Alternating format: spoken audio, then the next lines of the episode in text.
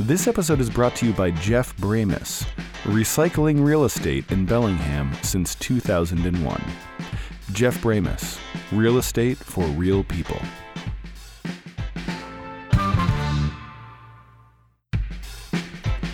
This episode is brought to you by Pickford Film Center, downtown Bellingham's only independent movie theater and the home of sci fi matinees, featuring the best and worst sci fi movies from the 20th century and beyond. This season's sci fi matinee theme is robots, including Tobor the Great, The Invisible Boy, Blade Runner, Westworld, and Future World. Pickford Film Center is located at 1318 Bay Street in Bellingham, but you already know that. Okay, it says here maybe add space sounds in the background, like laser gun style.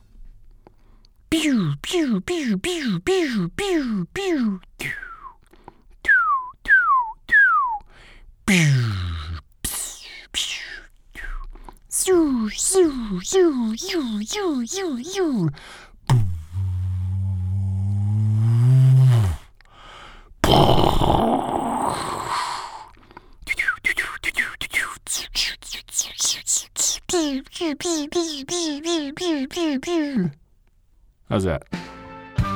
For more information and showtimes, you can visit pickfordfilmcenter.org.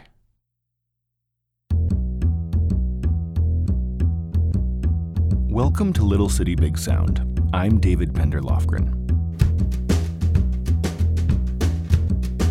You know, I was talking with local musician and poet Dave Donahue the other day, and he mentioned something to me about this show that I hadn't realized.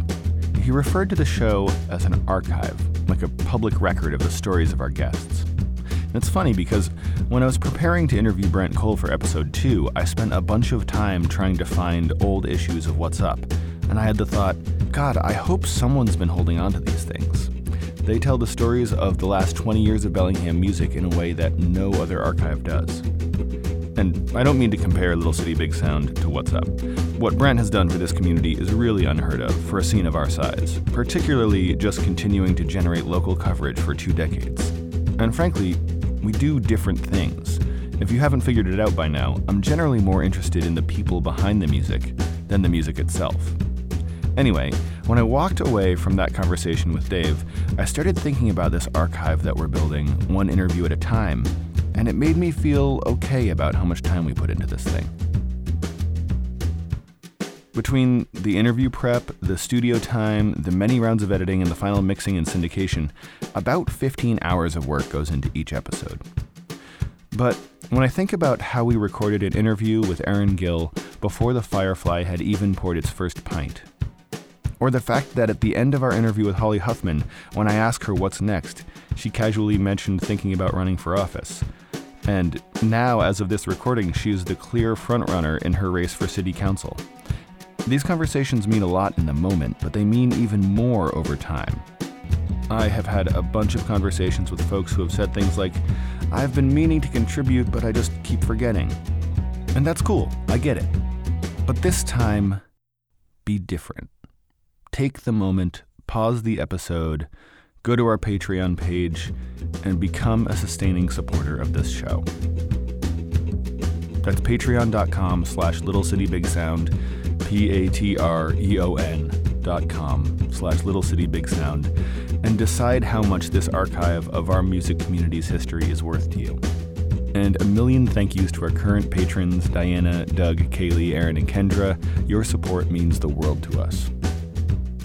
Okay, now on with the show. This month's guest is best known as the band leader and trumpeter of the Hot House Jazz Band. When he's not serenading our scene with his characteristic muted trumpet sounds, Pace Rubidoux can be found curating Prohibition era soirees with the sole goal of making the world around him a more magical place to inhabit. I invited Pace into the studio after hearing that Hot House Jazz Band was planning on closing up shop, but only after a final performance. And not just your typical it's our last show throwdown. No, Hot House went out in style by traveling all the way to Walla Walla to perform for a group of 190 inmates at the Washington State Penitentiary. That's right, don't let Pace's mild manner fool you. He's almost always planning his next big move. without further ado, here's our conversation. Pace Rubidoux, welcome. Good to be here. Thanks for having me. If the bits and pieces of information that I have discovered while preparing for this interview are any indication, you have led a fairly remarkable life. I want to try and get to as much of that as we can, but I want to start in the present. You formed the Hot House Jazz Band in April of 2017, and this is like a 10 to 12 piece traditional jazz band you guys play jazz from the 20s and 30s, sort of like the pre war era. Is that what you would call it? Correct. Prohibition era. Right. And that band played a variety of shows from standard local venue gigs to festivals like speakeasy special events. About two weeks prior to the recording of this interview, you played your final show. And you played that to 190 inmates at the Washington State Penitentiary in Walla Walla. Correct. That's a really interesting choice for a final show. Where did the idea to play at a prison come from? Well, it started about five years ago when I watched the movie Walk the Line. And it just uh, happened to be drinking a bottle of wine with that movie. So it kind of just got me into, you know, a good atmosphere to just enjoy it. And after the movie, I just kind of had an idea not all of my ideas are fueled by, fueled by alcohol, but this particular one was was just bringing a similar experience to prisons, but more from the perspective of a traditional jazz band, playing that music for the inmates. And I sent out a variety of emails to maximum security, minimum security, all the bases. I did that that evening after I had finished watching the movie and had a bottle of wine. So, unsurprisingly, perhaps I did not get that many responses back. I got a few whose interest was piqued, but nothing ever manifested. But the idea never left me. It kind of stayed with me all these years. And like many things, didn't really transpire until I arrived in Bellingham. I'm impressed that you like got the idea the night that you were watching the movie and sent the emails out that night. Again, maybe not a good approach. I should have probably waited till the next day when I was a little bit more collected and some may say sober, but it just seemed like a good idea at the time. How how did this uh, this part of the story unfold then? Like, did you decide you're going to send a bunch more emails and see what could happen? Yeah, it uh, Hot House was sort of the vehicle for all these amazing things that were accomplished with the support of our community, which you know I hold above everything else. It's really kind of helped us along the way and made all these dreams come to fruition. And that was just a way I thought that it could end on a high note. If we're gonna part ways as a band and kind of see this thing through and feel like it got to a certain point where we had done what we set out to do, it should be something monumental together.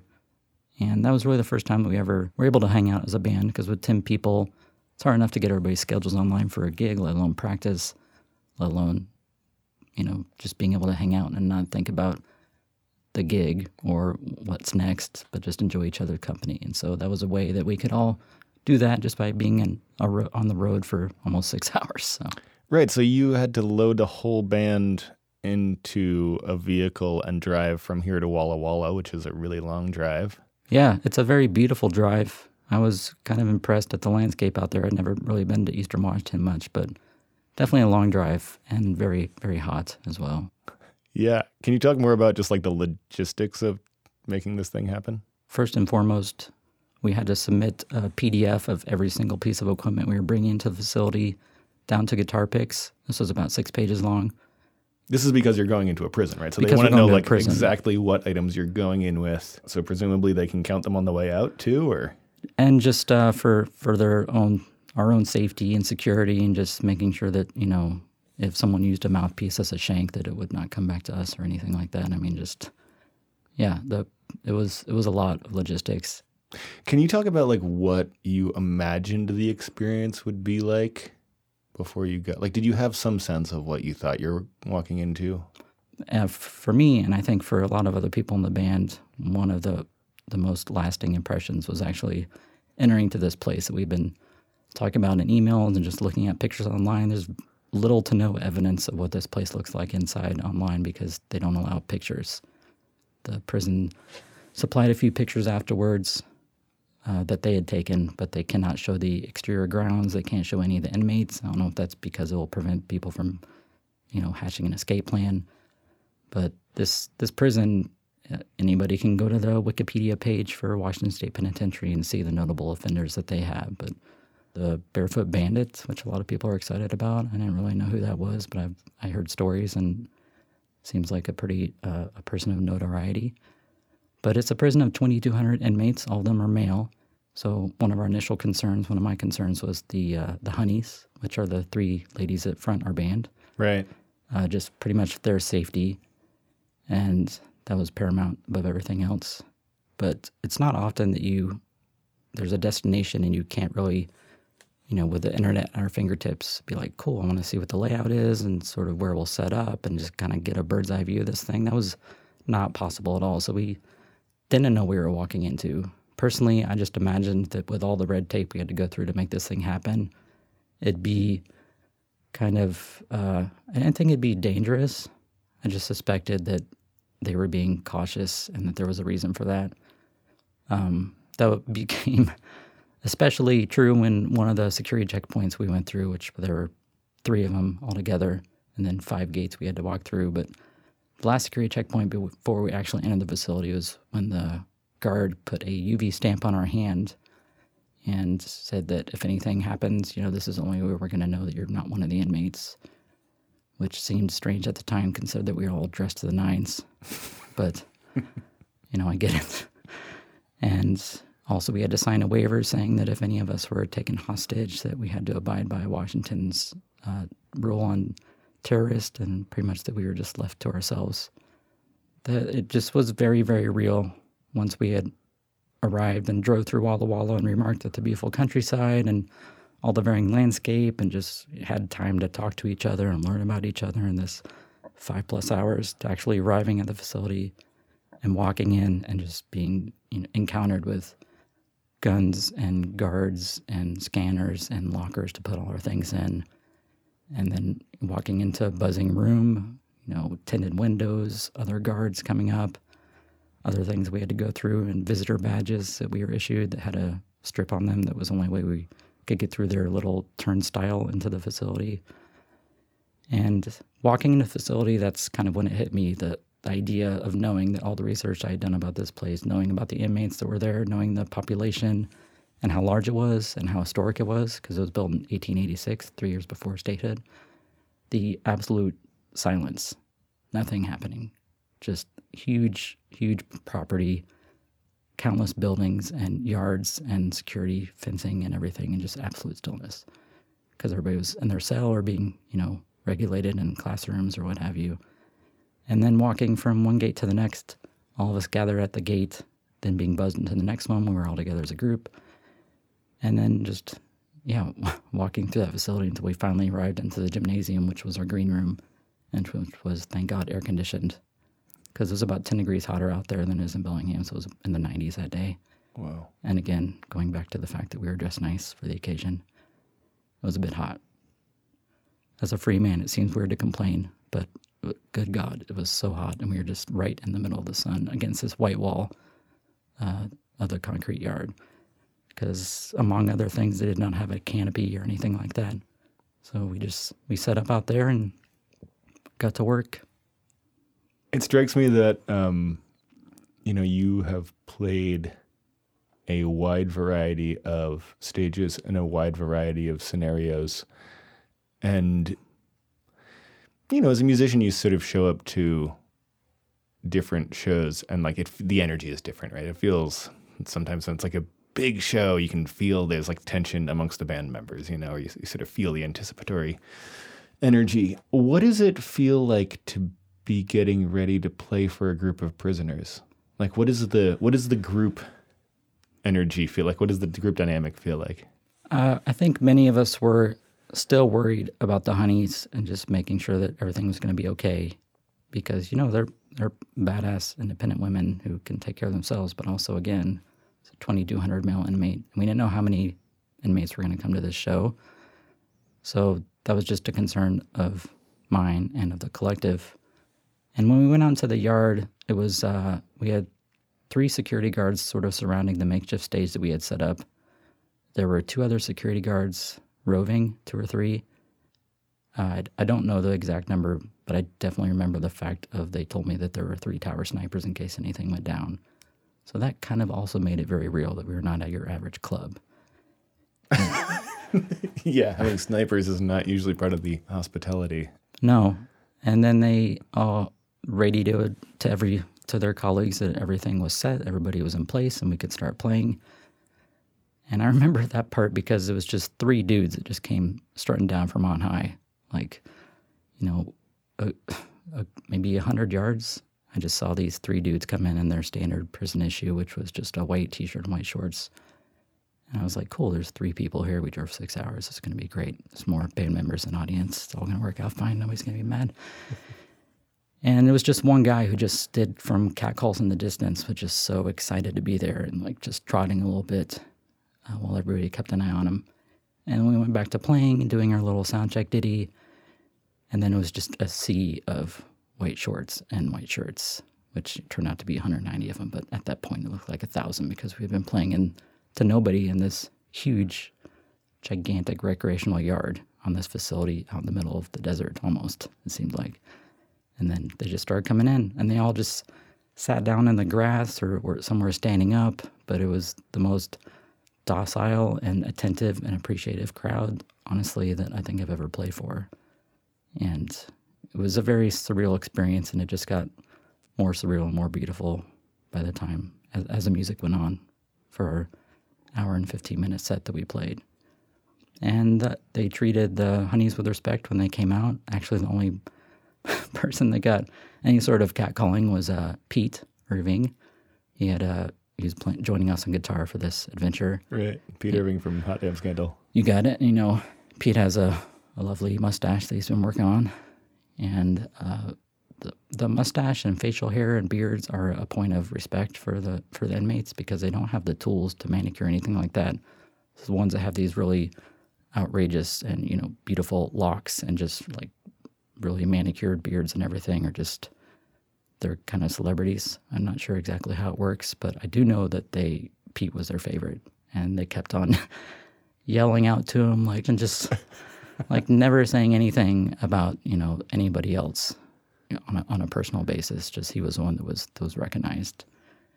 But after every song that we played, they just it was thunderous applause, and they loved every minute of it. And then when we announced it was the last song, they all got to their feet and clapped through the end. And we had uh, only had two people that came up because we didn't know if we were going to do any sort of question and answer thing. It would have been nice, but also, even at that point, didn't know what kind of environment it was whether that was all just a, a, ruse and they were just trying to get up to us to hurt us or anything. You know, we didn't really feel threatened, but also we had all this previous paperwork to fill out before entering this place and being told if things go down, you know, you go into the gym, you shut the door behind you, the prisoners can't get in there, it's a safe place. But it was just one guy that came up and was really excited and he wanted to do to talk to talk to Pete about his mustache. and then another guy that came up and told us about a, a radio show on Walla Walla that played old blues from time to time, but he thinks that they had stopped doing it. But outside that, they were they were a really incredible audience, and it was a really incredible therapeutic experience. Wow. We start breaking down our equipment, and they release inmates to, you know, not really a file back, but just sort of a general herding them back towards the place where they had come from. And I took a minute to kind of take the mutes out of my horn and step to the side and serenade them with What a Wonderful World as they were going back to their cells.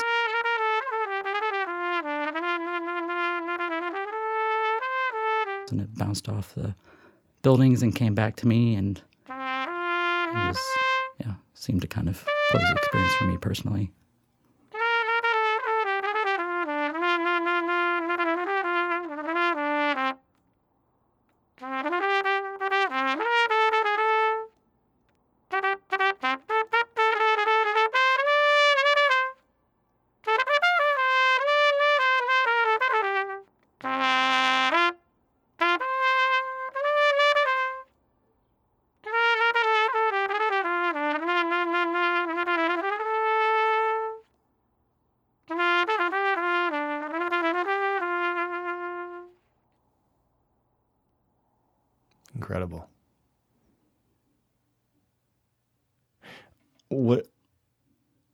The discussion like in the band after that? Everybody, I think, was just happy that it had gone so well. That not only was nobody hurt or, you know, threatened or shown disrespect, that it was, again, one of the most attentive and appreciative crowds we had played for. And even the honeys halfway through the set started to get a little bit more comfortable and just engage the, the inmates a little bit and just kind of make it more of a interactive performance instead of just playing to this wall of prisoners. It started to become more like a, a concert. Mm. But there was no escaping the fact that it was no ordinary concert. What is it like to leave a prison? That is a, a very interesting and appropriate question because you didn't really think about that until after the experience. And on our way back, all the security gates were opened. Again, nobody out there, but we didn't have to go through the, you know, gather to this point, open the gate. Everybody gather to this point, open the next gate. They're all just open. We are on our way back, and you know, the reverse going through security was, you know, not, not as uh, as extreme as coming in. And we gathered everything out of our personal lockers, like our keys and wallets and stuff. All we were told and all we needed on us to get in was just our ID and our instruments. And yeah, then we gathered everything up, said thanks to all the security guards for looking after us, gave everybody high fives and, you know, handshakes. I'm a, a person who likes to hug people, but uh, I, I didn't do that on this particular occasion. I really wanted to hug this guard. Aaron, who had kind of looked after us the whole time, was just really, uh, you know, sweet and thoughtful and just telling us all the whole time how much he appreciated us being there. And but then we all just, uh, as a group, went outside together, and the, the sun was setting. I mean, it was really storybook. And I think it was Savi who remarked just how incredible it is to what we just did, but just to leave this place and walk out the door and go on with our lives. And that was your last gig. That was our last gig. Yeah, it's uh, after going through something like that, I just, I mean, we've all become friends through this thing, and we've everybody's networked and been introduced to music that maybe they didn't know about before, and become you know better musicians and and a close knit group of people who have gone through some really incredible things. And it's it's a group of really kind and talented people, but I don't really see any reason to do another hot house show. Like why why try to to better what happened with our last one? And it's a community oriented group. I mean, these people are part of the community and the scene loves them. So it's not like this band just ended and then that's it. It's like we just played a few last songs and then you see all these people in your neighborhood still, so everything's fine. Hmm. I, I don't know if I'm going to be successful in this uh, in my organization of this interview, but my hope is we can sort of like keep jumping back in uh, in time and then going forward a little ways, and then like jumping further back and going forward. I'll probably cut that part out. Uh, if you like, this could be a good segue to I brought you something as a as a gift. If you're prepared for that. what? Well, you know, it's just I really appreciate you inviting me to be here, and I'm in really incredible company of all the of all the other people you've interviewed. Wanted to bring you something. Pace is opening a brown bag right now. Because you remember the first time we met, probably. I do remember the first time we met. Oh my God. It's this. Pace is handing me a bottle of Evan Williams of fine Kentucky bourbon. And the joint. Memories. Oh, Pace. Okay, so um, And the person who actually does all the work on this show. Here you go, Andy. It's a can of ice cold Modelo. I don't know what you like, but it's free beer, so that's fantastic. wow. Okay, so now um, that's incredible. Thank you. thank you. Uh, gosh, you threw me off my game. That's perfect. Sweet. So the first time that we met each other, um, we were. I was hosting a speakeasy party in my basement for my. I think it was for my wife's birthday. Mm-hmm. and I had hired. I wanted to hire a jazz band to play uh, Prohibition era jazz, and it turned out that no one in town actually did that at the time. Yeah. And so I hired Andy Ingram to like put a band together, and Mm-hmm. he somehow found you, and you were the first person that showed up like to the party Yeah. with a joint and a bottle of of whiskey. And if I remember correctly, dressed to the nines and with like a playlist. And you're like, I can also DJ the moments that the band isn't playing. I've got a playlist on my iPod here of, of hot jazz. Yeah. That was incredible. Just to, in case. How long had you been in town at that point? Um, I think I was pretty freshly arrived. I mean, things started happening as soon as I got here. I arrived on November 1st, 2015. And the first place I lived was actually, I was a neighbor of Craig, Jewel, your, oh, your Oh, yeah. last interviewee. Yeah, and I only knew three people when I moved to town. They were three instrumental people in the scene, and that was Thomas Deacon and Jenny Rose and our dear Lucas Hicks. And they kind of helped me find my way and discover a community and get me my first job, my first place to live. And yeah, I think Wait, how did you know? So you knew uh, Lucas and Jenny and Thomas before you moved to Bellingham? I knew uh, Thomas and Jenny were kind of fast friends that I had only met recently when Lucas came to do a show at uh, McMenamins Al's Tavern, I think it's called. Oh, Al's Den, sure. Al's Den. I knew Lucas uh, back from the first year that I worked in Alaska, which I think was 2006. I was working in a sort of Gold Rush theme park, and the Gallus brothers came through there, and I met them. It was the first time I met Devin as well, and they played a show, and I ended up uh, sitting in with them at that point, and then being asked to go join them for a show they did at the Pioneer Bar in Haines. And this is a story that you can ask Devin about because he loves to tell it, and it probably changes every time. But that he, uh, uh, during the set break of that show, I'd sat in with him for a few songs on the first set. I went onto the parking lot and was just kind of talking to the people because I think it's important when you're in a new place to sort of talk to strangers and just, you know, learn about them, learn about the, the surroundings and the culture. And ended up uh, smoking peyote, which is not something that you're supposed to do. But uh, that did not bode well for the free Jaeger that I've been drinking for the last 20 minutes as well. And that sort of cocktail sent me into a, a bit of a tailspin, if you will. And I ended up passing out in the women's restroom for some reason. And Devin found me in there and he picked me up and took me back to the hotel. I woke up in the next day in bed next to him. And the rest is history. We were friends after that. What? So Why didn't Devin tell me that story when he was in here? I, I don't know. Maybe it just didn't come up organically. Okay. Wow, okay. And yeah, that was, uh, you know, fast forward many years later when I see Lucas again after, you know, quite a quite a long time, and we get to catch up and everything. And I'm kind of at the point where I'm feeling the need to do something different in a different town, and feel like that Bellingham was calling me, and uh, he invited me to come up and stay for a while and kind of check out the area. And yeah, it didn't take long for me to realize that there was there was something waiting for me here. I just didn't know what it was yet. Um, you brought your trumpet, right? Yeah. You want to play us a tune?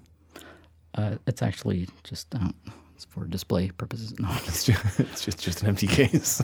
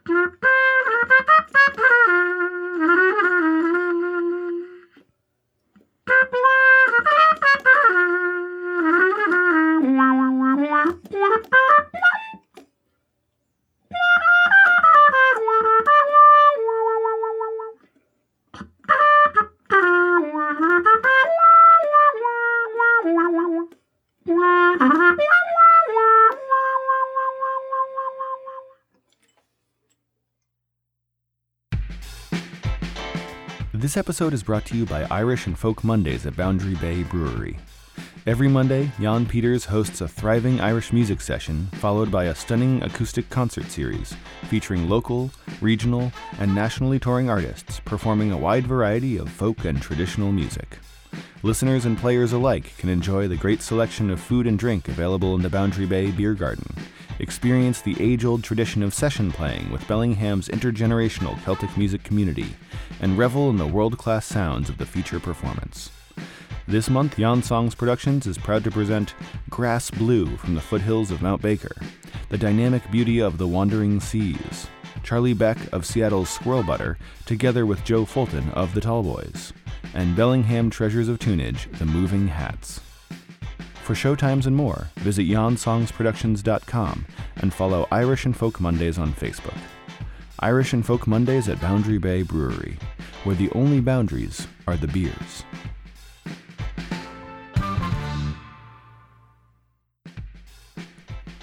This episode is brought to you by Bellingham School of Music, giving musicians of all ages the opportunity to learn, perform, and excel in their musical endeavors. Bellingham School of Music offers music lessons, performance opportunities, and professional rehearsal spaces with integrated recording studio technology. They have an incredible roster of 23 talented and engaging teachers and state of the art facilities to serve the Whatcom County region. Stop in or visit BellinghamSchoolofMusic.com today to schedule a free introductory lesson, inquire about rehearsal space rentals, or book a recording session. Bellingham School of Music. Welcome home. So you joined the army hmm at age 23, Sounds about right. Specifically to play in the 76th Army Band. yes. Yeah. After an audition in uh, in Fort Knox, Kentucky, Wait, hold on. You went to Fort Knox. to audition. Isn't Fort Knox where they keep all the money? hmm And you auditioned for. So, what does that look like? I have a lot of questions around this. um, do you sign the papers first and then they tell you you can be in the band, or do you? Uh, like like how do you know that you actually get to be in the band before you sign up for the army first, you do the audition, and then after the audition, if you pass it, then you do sort of a physical exam just to make sure your body can handle everything. And then you sign the papers and do the swearing in and everything, and then you're off to boot camp, just like everyone else.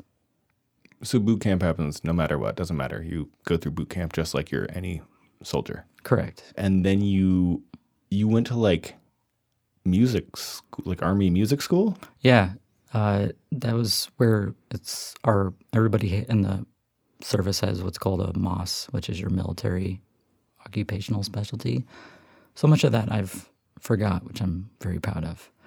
But yeah, you go to school for six months for your musical AIT, Advanced Individual Training, and there there's other musicians from the from the Marines as well, and you just go to school and learn theory and stuff for six months and participate in small ensembles and learn drill and ceremony and how to march and how to follow a marching just the you know the sequences and everything.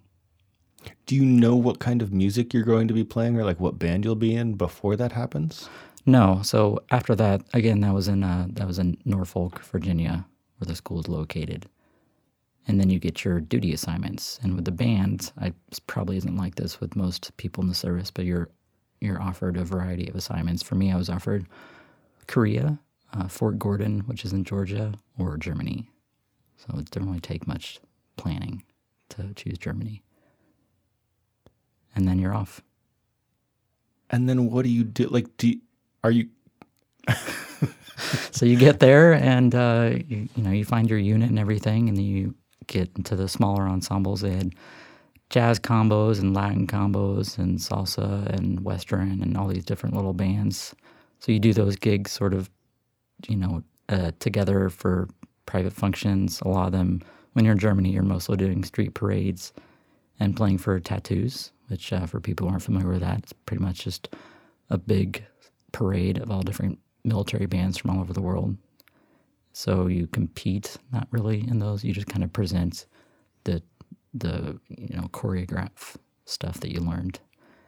of the four years I was in the army band. Two and a half was uh, pretty much living the dream, getting paid to travel. I spent a Fourth of July in Cairo, Egypt, doing a street parade before we went to the pyramids. I've been all over Europe, and again, that was just mostly drunken street parades, spending hours at a time on a bus, going through different countries, just being treated like a rock star everywhere we went, and getting paid more money for some reason when we went to a different country, on top of the excellent pay that we were already getting. Wait, you're getting treated like a rock star, but you're playing Glenn Miller tunes? Yeah, exactly. It's a jazz musician's dream. Yeah. Yeah. And then it got to a certain point where it started becoming a lot more army and a lot less band. And so I, I got out uh, for that and other reasons. what do you mean? What shifted? What shifted was that we started doing a lot more drill and ceremonies, started doing a lot more, uh, you know, learning about our the, the weapons and stuff and just kind of doing more army stuff. Just not doing as many concerts and not as many parades and more cleaning of weapons and learning about war and just things where it, pretty much to sum it up, three months after I got out of the Army band, my whole unit got deployed to Iraq.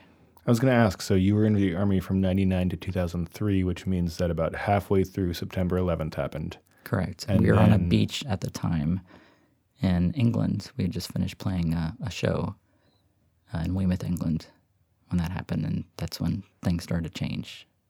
We were told that day that we were going to war, and to just be prepared for it. That was obviously by someone in the unit who was a dunce and just trying to get people scared and just thinking about reality and what could happen.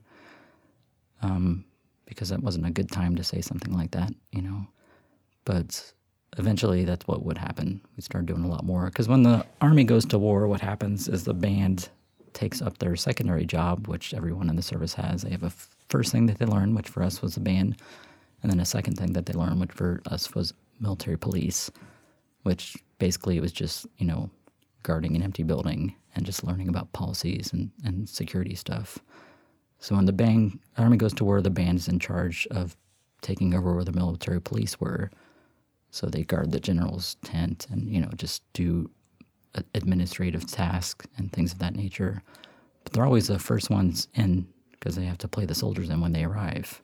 And the band is also there when there's a when there's a ceremony for a change of leadership. If there's a general stepping down and a new one coming in. The only time I ever had to do anything like that was uh, one time when we flew to Bosnia and did a, a parade there and a ceremony for a new general that was coming in. And the normal band that was would have done that was not available, so they sent us. And that was that was pretty terrifying because it was just being on this cargo plane and pretty much throwing up until I could sleep, and then being woken up at one point and being told to put on my flak jacket and my helmet because they were shooting up at the plane and just things like that, were just would not have been well for me. I think if if I would have stayed in for many reasons, but also because I don't think that I could. I'm not the kind of person that that really wants to go to war. so, and that explains why I'm so docile and just kind of keep to myself for lack of confrontation. but yeah, it could have been a lot worse than it was, and I was very fortunate. So I guess being lucky started long before I arrived in Bellingham. It just seems far more pronounced now while I'm here.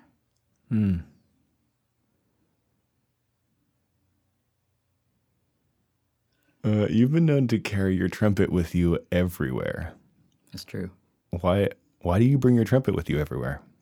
That started uh, a number of years ago when I was still living in Germany. I had just gotten out of the 76 Army Band and ended up getting out and staying over there for a bit.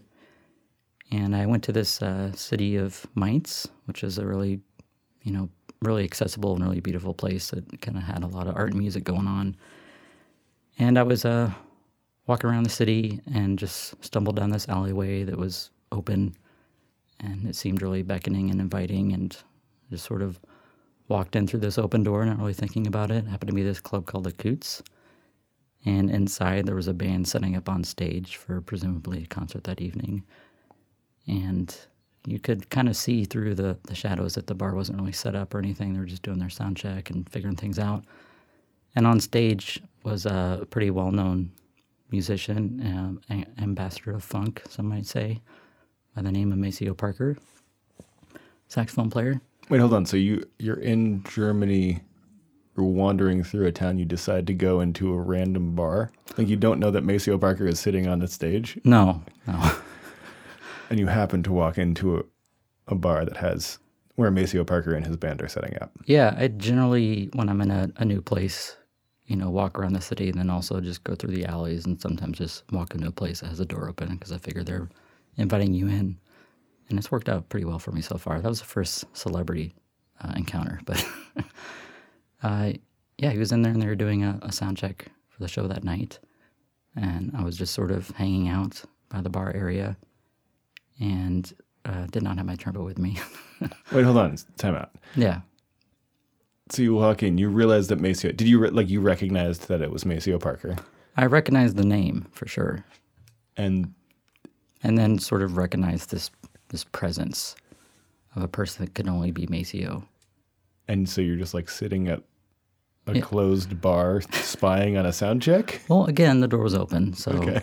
it's kind of their own fault. But yeah, I was just sitting there hanging out, and I would come to find out that the horn player in the band had recently gotten sick, and so he didn't have a trumpet player for that evening to sort of be in his backing band or whatever, and that he was asking if there were any trumpet players in the audience who would like to come up and jam with him. Not really as an audition, just sort of like to be there and make this part of the concert happen. And I didn't have my trumpet with me just because I didn't think to take it with me when I had left. And that was sort of a moment of regret of saying, could I have had the chance to play with Maceo Parker? Would I have been horrible and nervous and probably just, you know, not been very good at it because of the anxiety? Most likely, but it would have been a, an education in a moment. And it was both of those things. It just wasn't with him. But ever since that point, I took it with me everywhere that I went until many years later when I had, you know, a chance to go see him when he played at uh, Jazz Alley in Seattle. Yeah. And my buddy Tom Garcia from Hot House, saxophone player, told me about the show. And I told him this story and said, uh, you know, if you drive out there, if we can just kind of wait for a while after the show, because I just want to meet Maceo and tell him the story too, and just see if he can have a moment with me to talk to him. Because I didn't really know anything about him, just the fact that he was old and still doing it. Because I think he's in his late 60s, early 70s, and just still out there touring hard, just being a working musician, and has all these people that he's played with. It's just kind of made him sort of a funk legend. And he still can do it, believe me. That concert was amazing. Like, I couldn't believe that he was pulling all these stops out as the kind of caliber musician and the age that he was. But yeah, after the show, I waited around for a while and was able to tell uh, the trombone player in his band this story. And he took me to Maceo's little area where he was hanging out. And he opened the door, and Maceo was right there and said that he could talk to me for a minute. And he was just soaked to the bone and just kind of decompressing for the show. And I told him the story and, and took a uh, him a trumpet pin and took a picture of him holding my trumpet. And he enjoyed it. How did he react when you told him that you were in you were in the room and you didn't have your horn? He was sort of bewildered, and he also was sort of uh, kind of checking the dates and everything, and finding out what was going on in his life at that time, and if that what kind of tour they were on. He actually wanted to know all the facts of the story, and I was very nervous and anxious, and just trying to get these words out, similar to this interview, and just kind of going with it. The fact that we were just hanging out, just the two of us, and that he had given me this moment to to dialogue with him and let him know that I really appreciated being able to share that story with him. And then he was totally down to just take a picture holding a not only an instrument that wasn't his, but a trumpet of all things. As a saxophone player, that's probably going to be a little bit weird. I don't know. I don't know. In that photo, it looks like he knows how to hold the trumpet pretty well. Yeah, Uh, can w- will you give us a copy of that photo to put on the website? of course. Maceo Parker holding your horn.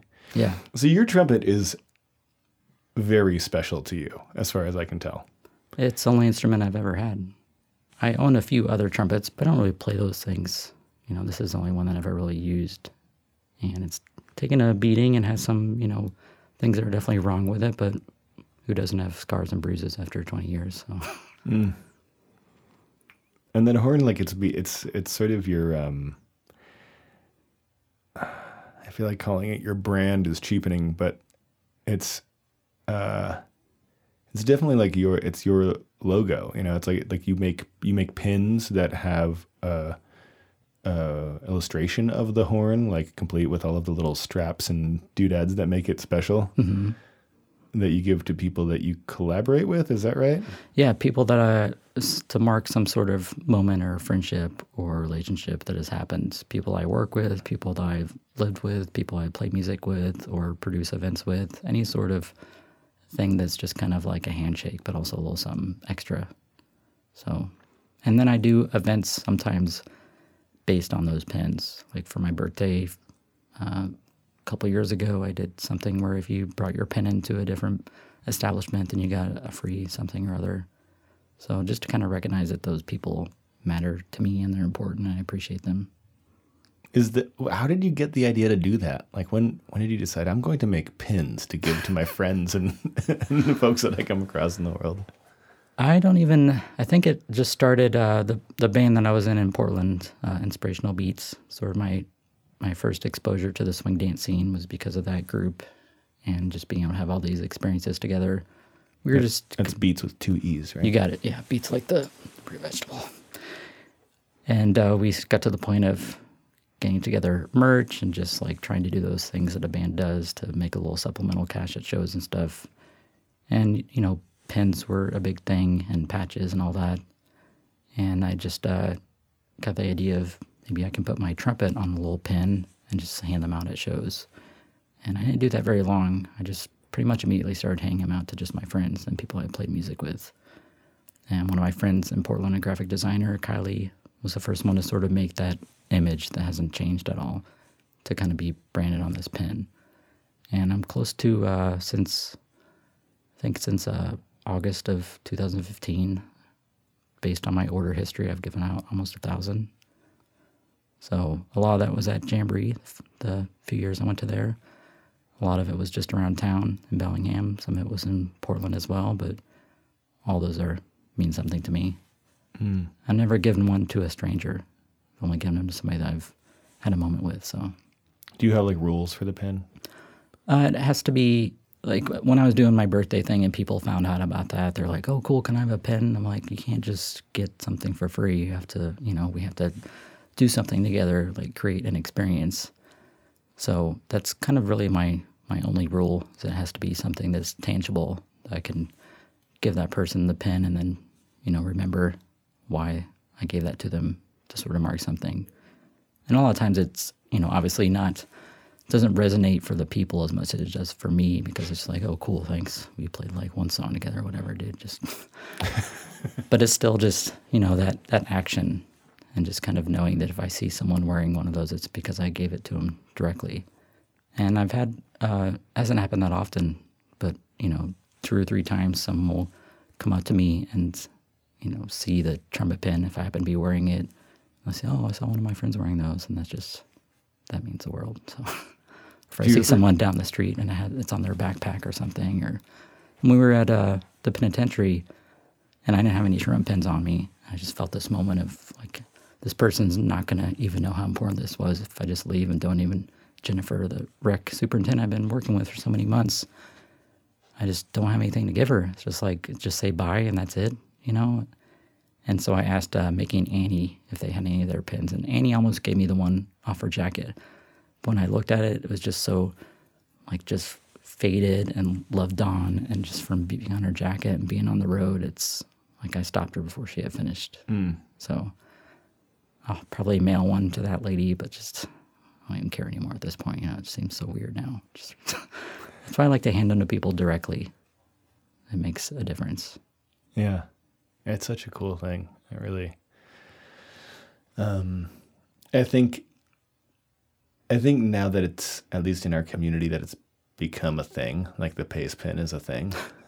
you know, it's it it uh, it doesn't feel weird. if you have a sense of what it is, you know. Cool. I think it's cool. It's really cool.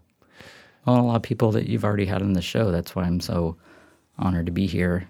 And I know that this is episode 13, which is kind of ironic because I just feel so lucky, like all the things I've had to me since I moved here. I feel like I moved here to, you know, find this community, um, find the dame of my dreams, like this beautiful house and this life, and just it's all been really fortunate. I'm really thankful for it. This is a Portland was the longest I'd ever lived anywhere, which was five years. And prior to arriving in Bellingham, I just kind of felt like if I was in one place, things would get stagnant or I'd feel weird or not have a sense of anything because I felt like my home was on the road and that's where I was the most comfortable, just being in a place where the the foreign outweighs the familiar and just this environment where I was forced into talking to people and learning what was happening and you know where I could go and sit in on a jam session or whatever. And now I'm just just kind of soaking it all in and happier than I've ever been, despite all the changes happening. It just feels right, you know. Mm. You've waited a long time to find this sense of grounding. Yeah. And I mean, Portland was really good to me. I left a, a full time job there that, hands down, the best boss I've ever had. She was my best friend. I was managing a, a little boutique hair salon when I was working down there, like as a receptionist. I had a, a band that was sort of this conduit for the swing dance community. We were doing all these amazing events together and doing shows at the Crystal Ballroom and on you know private yachts and taking school buses and filling them with booze and musicians and driving to a secret ballroom in South Canby, Oregon, and all these things were really amazing and very you know fulfilling. But I just felt a sense of, despite having all these friends and community, I was still kind of lonely at times, mm. and I just felt the need to move somewhere else, just to kind of find what I was looking for and see if I could keep things going. So I didn't. Portland still still's a large part of my heart. I wasn't like, you know, this town doesn't mean anything to me anymore. I should just leave. It's nothing is happening here. There were so many things happening and so many good things, but just didn't feel right. So mm. have you had that feeling since you've been in Bellingham? Are there moments when you think like maybe it's time to move on? Well, I've been here. Uh, it'll be four years, November first, and it'll be two years since I've been together with my partner Kate. And I kind of just feel like that was the reason I moved up here was to find her. So I don't foresee going anywhere anytime soon. I know I'll be here for at least another year because it seems like five years is the point, you know. But things are uh, kind of uh, in flux right now. I'm not sure what's next, but I feel positive about it, and I feel very fortunate for this life that's been discovered up here. It's all because of those, you know, three people that and that told me to come here and try and make something happen. And I'm living in a house that Lucas bought, so that just makes it even more storybook that I didn't even know about until after we had walked in and done the tour and decided that we wanted the place. Only then did I found out that he was a part owner, along with my buddy Nat, who's one of the first people I befriended in this town who would play music with. So, yeah, it's just, uh, I think maybe being on the 13th episode of your show is very fitting. I feel really lucky. I think we're lucky to have you here, Pace. Thanks. Cheers. So, you've been doing a lot of cool stuff. Do you have a, I mean, Hot House, that chapter is closed. Do you have a sense of, you have another scheme in mind what you want to do next? I kind of have thought about maybe trying to do more producing things. Uh, when I was in Portland, I that's I had the band, which was you know fulfilling, but I also was doing this whole producing thing and bringing in different artists to work with local artists and create these events for people and give them that exposure from an outside scene because I think that's very important. Hot House's last public show was at the Shakedown with Frog and Henry, a really brilliant band from New Orleans, which is a tour that I put together with them based on a tour that I did for Tuba Skinny, another brilliant band from New Orleans. Uh, I was fortunate to arrange their Oregon debut when they first played in Portland in 2015, shortly before I moved up here, and became friends with their washboard player Robin.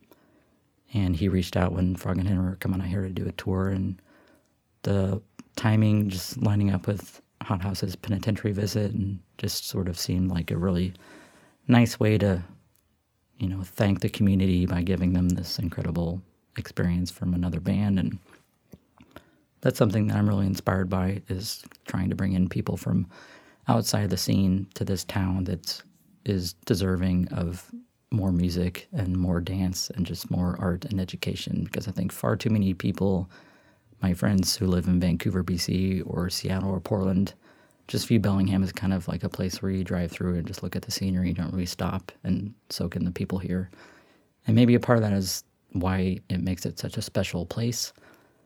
Um, but I think it's also a place that could use a little bit more recognition, like and the good kind of attention, where bands actually book shows here because of the the scene that we have. You know. Mm.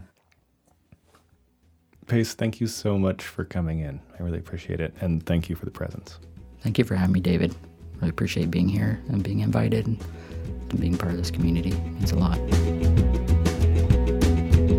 All right, that about does it for this episode. Thanks again to Pace for sharing his time and his stories with us.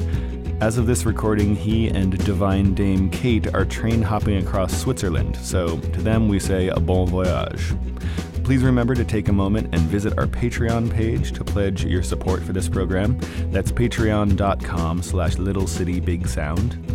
This episode's interview was recorded at Binary Studios. Thanks, Bob. Our ad music is courtesy of Mystery Chi. Thanks, Joel. Our interviews are engineered and mixed by Andy Rick. Our theme music was written and performed by Andy Rick, and our logo was designed by Andy Rick. Thanks for everything, Andy. Little City Big Sound is a proud member of the Bell Pod Network, a collective of independent podcasts made right here in the city of subdued excitement. We'll leave you with a recording from an event that Pace put together back in his Portland days. All the way from New Orleans, here's Tuba Skinny with How Do They Do It That Way?